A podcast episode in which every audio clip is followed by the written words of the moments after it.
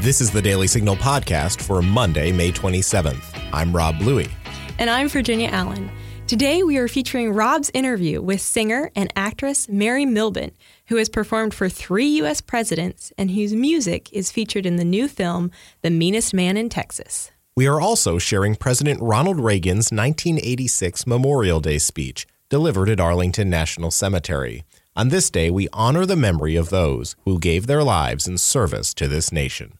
Before we begin, we'd like to ask you to help us spread the word about the Daily Signal podcast. Please give us a five star review on iTunes and share this episode with your friends and family. This will help us make sure that we're continuing to grow and reach even more listeners. Stay tuned for today's show coming up next.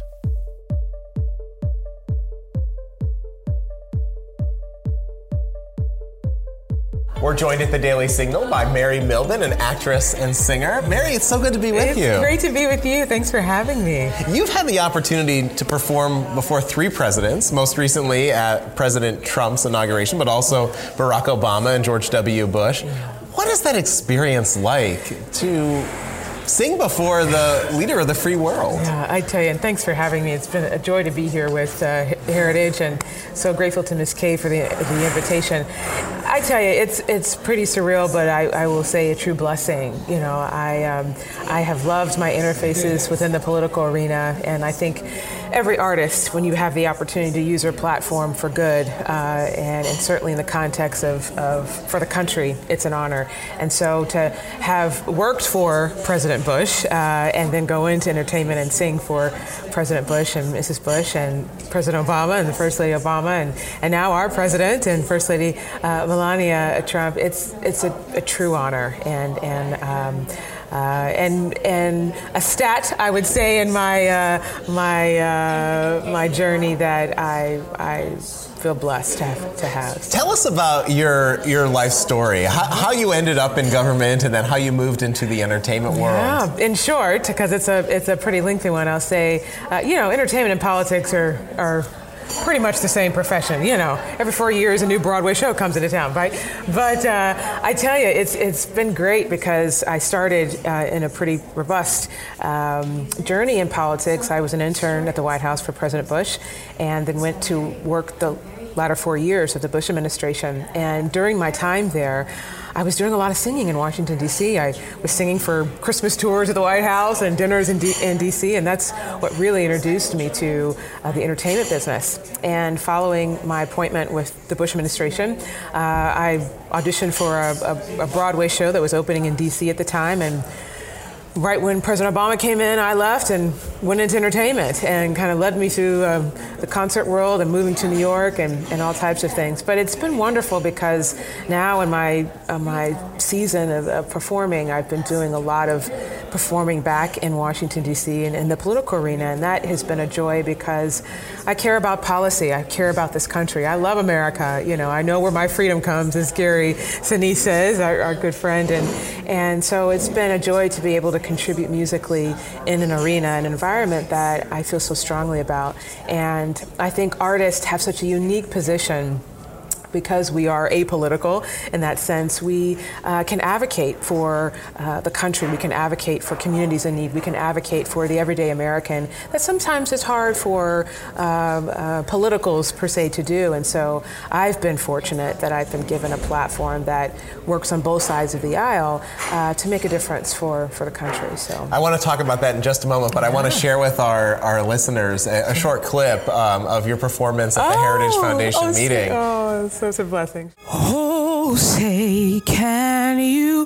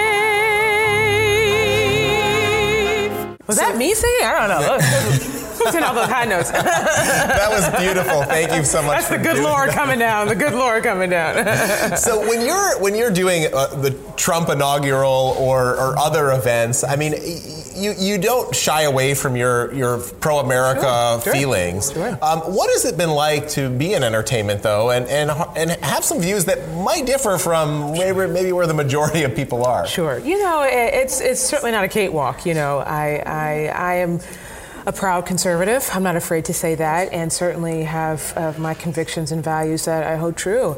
Um, but I am in a profession that has diverse views and diverse backgrounds, and and so and I respect those views and backgrounds. And so I think again, artists, entertainers have a, the great opportunity to um, use their platforms for a broad for broad conversations. And so, uh, you know, uh, I heard a, a, a, recent person say, you know, you can't change the world uh, uh, uh that uh, and, and resemble the world you want to change. And so, I, I am not afraid to to be in a profession that may not particularly uh, uh, agree with everything I say or care for everything I say, but um, I know that if this is what God has called me to do, and I try uh, in everything that I am presented with to represent Him first, and certainly represent the convictions and values that I believe in. And and I feel that we are in a time where we are losing some of that civility in the context of being able to have conversation that may differ, um, I encourage it more. The more I sit down with someone that I don't agree with, perhaps, or, or, or may share, you know, a difference of opinion, the better, because that's a way for us to, to all find common solutions and common ground to bettering the country. So uh, I'm not afraid of a little opposition in the entertainment business, but certainly uh, always find ways to work with differing opinions to to better the country. That's well, I'm so about. glad to hear you say that. That's re- that's really important. I know it's important to Heritage's president, Kay Coles James, as well. That's a message that she certainly uh, speaks about frequently. Yeah. Uh, and you've had success in the entertainment. So so I'd like to sh- hear about some of the things you have coming up. I mean, a new single coming out sure, and debuting yes. in, a, in a film. So yes. share with our listeners what they can uh, expect to hear from you Thank in the future. Thank you. Well, very excited. Um, I have been really blessed as a newbie still in the music business to uh, have worked with some great songwriters and, and composers, and, and it's just been a blessing. Um, a couple years ago, I recorded a, a, great song called Grace Will Lead Me Home with uh, Steve Dorff, who is a very popular, uh, a three time Grammy nominee, a six time Emmy nominee, and was inducted into the Songwriters Hall of Fame last year. And we recorded a song uh, a couple years ago, landed into a film called The Meanest Man in Texas, which opened April 19th in Texas, and uh, we'll be uh, open, we'll be in theaters across the country here May the 20th. And we're so excited about the film. We're so excited about the song because it really speaks to um, the element of grace, and and which is uh, we are all blessed to have God's grace, and how that sustains all of our lives. And so uh, the, the film did very well in the film festivals across the, the, the globe, and and certainly here in the states. And we're just very excited about the film and the music, and that has just led to a whole new energy of interfaces musically within film and uh, within the recording music industry, and, and so lots of exciting things. I'm really blessed, really who, blessed. Who would you say are some of the biggest role models in your life when it, when it comes to the entertainment sure, world? But I mean, sure. it can I guess be political as well. You know, I tell you, I've been blessed because I was, you know, my parents are retired ministers, so I come from a, a long journey within uh, the faith community and certainly in the ministry, and so a lot of great mentors come from there. But musically, you know, when I was a little girl, the, the faces on my wall were the Diana Rosses and the Barbara Streisands and the Aretha Franklins and, and the Clark sisters coming from the gospel music world. And, and uh, so that musically were a lot of my inspirations going into music. Uh, you add Whitney Houston right in there too. Uh, but I would also say, you know, politically, you know, Ronald Reagan is one of my, you know, my, my, was on my wall, you know, growing up, and and certainly such admiration for the Bush family because of working for them. But I tell you, I've been blessed. I've had a tremendous amount of mentors from an array of different professions, and and one that we know well is Miss Kay Coles James, who is the president of Heritage, who's been a tremendous support to me and, and to my career as a as a young professional uh, and, and an artist, and and just a blessing to be able to be connected to heritage um, in this regard musically, but also in and what I believe and uh, my convictions. So I thank Miss Kay. She's been a great mentor. Well, great thank mentor. you for that. Yeah, Do you have a favorite song that you've performed? Oh goodness, you know, I love, I love music. You know, I was trained classically, so I grew up singing the great arias and and uh, the classics. But you know, I I. I love just about everything. Okay. I actually, my favorite music to sing, and I'm not just saying this because I'm here. I love singing the, America's patriotic music. I love those those words of the Star Spangled Banner and America the Beautiful and God Bless America. And uh, th- those those songs are timeless, uh, of course, but they speak to who we are as human beings, as as citizens, uh, as a community, and and those type of songs, that inspiration. Uh, mean are very meaningful to me. So while I love to sing, you know, I love gospel, I love country music, I love you know jazz, I love uh, Broadway theater, I love just a little bit of everything. But I think it's the, the the songs of our country that I love singing most. Well, I agree with you on that. They certainly, they certainly do represent all those values that you talked about. absolutely. You know, finally, I want to ask you, uh, what advice do you have to young people who may want to make their mark in the entertainment world? Uh, based on your own experience, what would you tell them? Be true to who you are. Be true to what God is calling you to sing and you to say and you to contribute. You know, the entertainment business is a tough one. And, and many times you get into the business and you have a lot of voices and a lot of people telling you what they want you to sing and what they want you to say and how they want you to look and, and, and can divert you from what you feel true to. And so, to any young person coming into the business, first do it. You know, there's nothing more rewarding than getting up every morning and saying, I'm doing what God is calling me to do. Uh, but more importantly, stay true to who you are. Your voice is unique, and, and there's only one of you. So, when you get into the business, sing exactly what God is calling you to sing, do exactly what God is calling you to do, and be and become exactly what God is calling you to be and become in the business. You'll make an impact beyond what you could ever imagine if you stay true to that as an artist and as a voice in the business. So, Mary, great advice. Thanks so much for being Yo, with the thanks Daily for having Signal. me. It's great to be here. Do you own an Amazon Echo? You can now get the Daily Signal podcast every day as part of your daily Alexa flash briefing. It's easy to do. Just open your Amazon Alexa app, go to Settings, and select Flash Briefing. From there, you can search for the Daily Signal podcast and add it to your flash briefing so you can stay up to date with the top news of the day that the liberal media isn't covering. On May 26, 1986, President Ronald Reagan visited Arlington National Cemetery in Virginia to deliver remarks on Memorial Day. We thought you might enjoy hearing those remarks today. Today is the day we put aside to remember fallen heroes and to pray that no heroes will ever have to die for us again. It's a day of thanks for the valor of others, a day to remember the splendor of America and those of her children who rest in this cemetery and others. It's a day to be with the family and remember. I was thinking this morning that across the country, children and their parents will be going to the town parade, and the young ones will sit on the sidewalks and wave their flags as the band goes by. Later, maybe they'll have a cookout or a day at the beach, and that's good. Because today is a day to be with the family and to remember. Arlington, this place of so many memories, is a fitting place for some remembering. So many wonderful men and women rest here. Men and women who led colorful, vivid, and passionate lives.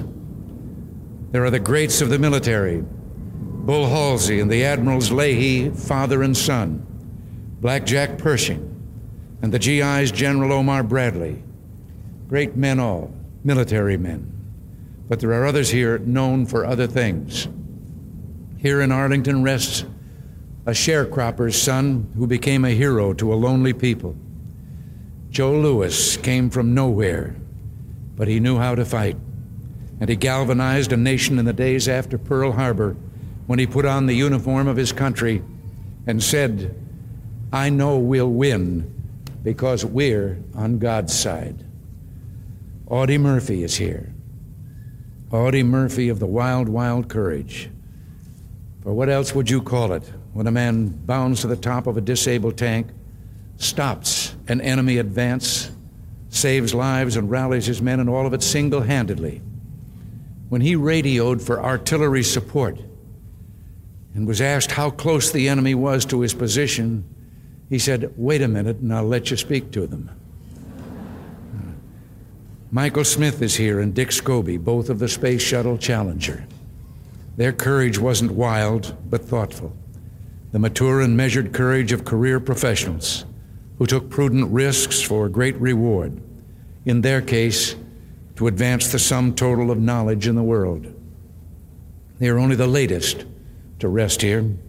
They join other great explorers with names like Grissom and Chaffee. Oliver Wendell Holmes is here the great jurist and fighter for the right. A poet searching for an image of true majesty could not rest until he seized on Holmes dissenting in a sordid age. Young Holmes served in the Civil War. He might have been thinking of the crosses and stars of Arlington when he wrote, At the grave of a hero, we end not with sorrow at the inevitable loss, but with the contagion of his courage and with a kind of desperate joy, we go back to the fight. Well, all of these men were different, but they shared this in common. They loved America very much. There was nothing they wouldn't do for her, and they loved with the sureness of the young. It's hard not to think of the young in a place like this, for it's the young who do the fighting and dying when a peace fails and a war begins. Not far from here is the statue of the three servicemen, the three fighting boys of Vietnam. It too has majesty and more. Perhaps you've seen it. Three rough boys walking together, looking ahead with a steady gaze. There's something wounded about them, a kind of resigned toughness, but there's an unexpected tenderness too. At first, you don't really notice, but then you see it. The three are touching each other as if they're supporting each other, helping each other on. I know that many veterans of Vietnam will gather today, some of them perhaps by the wall, and they're still helping each other on. They were quite a group, the boys of Vietnam, boys who fought a terrible and vicious war without enough support from home, boys who were dodging bullets while we debated the efficacy of the battle. It was often our poor who fought in that war. It was the unpampered boys of the working class who picked up the rifles and went on the march. They learned not to rely on us, they learned to rely on each other. And they were special in another way. They chose to be faithful. They chose to reject the fashionable skepticism of their time. They chose to believe and answer the call of duty. They had the wild, wild courage of youth. They seized certainty from the heart of an ambivalent age. They stood for something, and we owe them something. Those boys, we owe them first a promise that just as they did not forget their missing comrades, neither ever will we. And there are other promises. We must always remember that peace is a fragile thing that needs constant vigilance. We owe them a promise to look at the world with a steady gaze and perhaps a resigned toughness, knowing that we have adversaries in the world and challenges, and the only way to meet them and maintain the peace is by staying strong. That, of course, is the lesson of this century, a lesson learned in the Sudetenland, in Poland, in Hungary, in Czechoslovakia, in Cambodia. If we really care about peace, we must stay strong.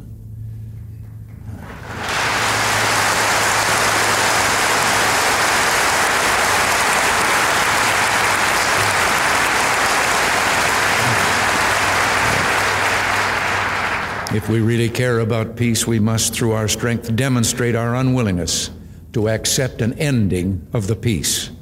We must be strong enough to create peace where it does not exist and strong enough to protect it where it does. That's the lesson of this century, and I think of this day. And that's all I wanted to say. The rest of my contribution is to leave this great place to its peace, a peace it has earned. Thank all of you, and God bless you and have a day full of memories.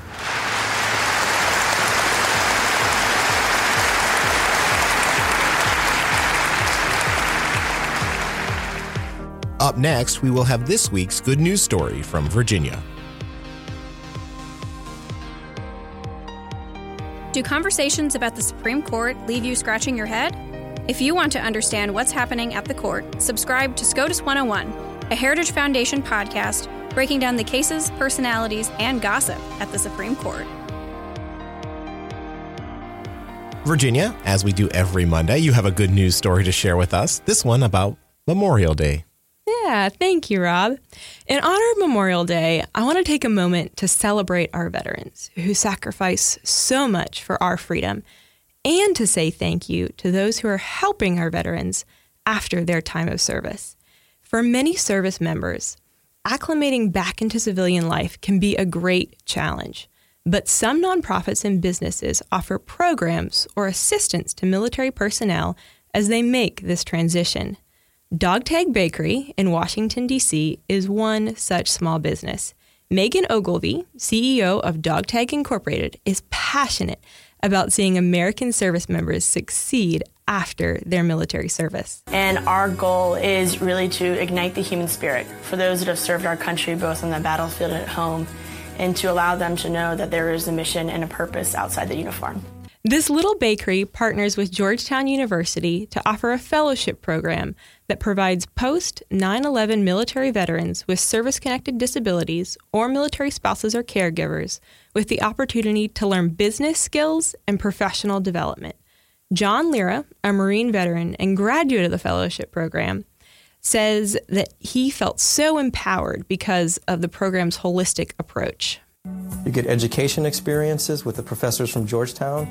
You get employment development through some of the best organizations like Deloitte, and you also get the entrepreneurial piece with you know with the entrepreneurial-based curriculum and working in a small business. So DogTag gives you five months to explore all of those routes. The dog tag program not only provides professional experience and opportunity, but also community. Returning home from deployment can be a lonely experience. Friends and family might not understand what their loved ones have gone through.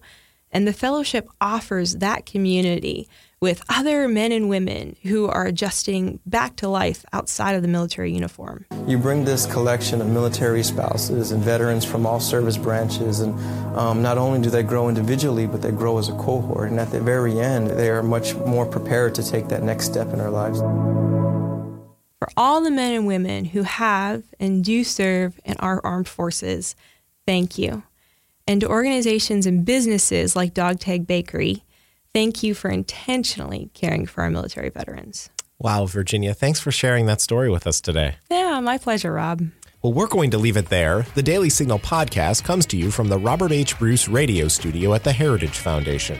You can find it on the Ricochet Audio Network, along with all of our podcasts. All our shows can be found on dailysignal.com slash podcast. You can also subscribe on iTunes, Google Play, or your favorite podcast app. And be sure to listen every weekday by adding the Daily Signal podcast as part of your Alexa Flash briefing. If you like what you hear, please leave us a review or give us feedback. It really means a lot for helping us spread the word to others. Be sure to follow us on Twitter at Daily Signal and Facebook.com slash The Daily Signal News. Have a great week. You've been listening to the Daily Signal podcast, executive produced by Kate Trinko and Daniel Davis, sound designed by Michael Gooden, Lauren Evans, and Thalia Rampersad. For more information, visit dailysignal.com.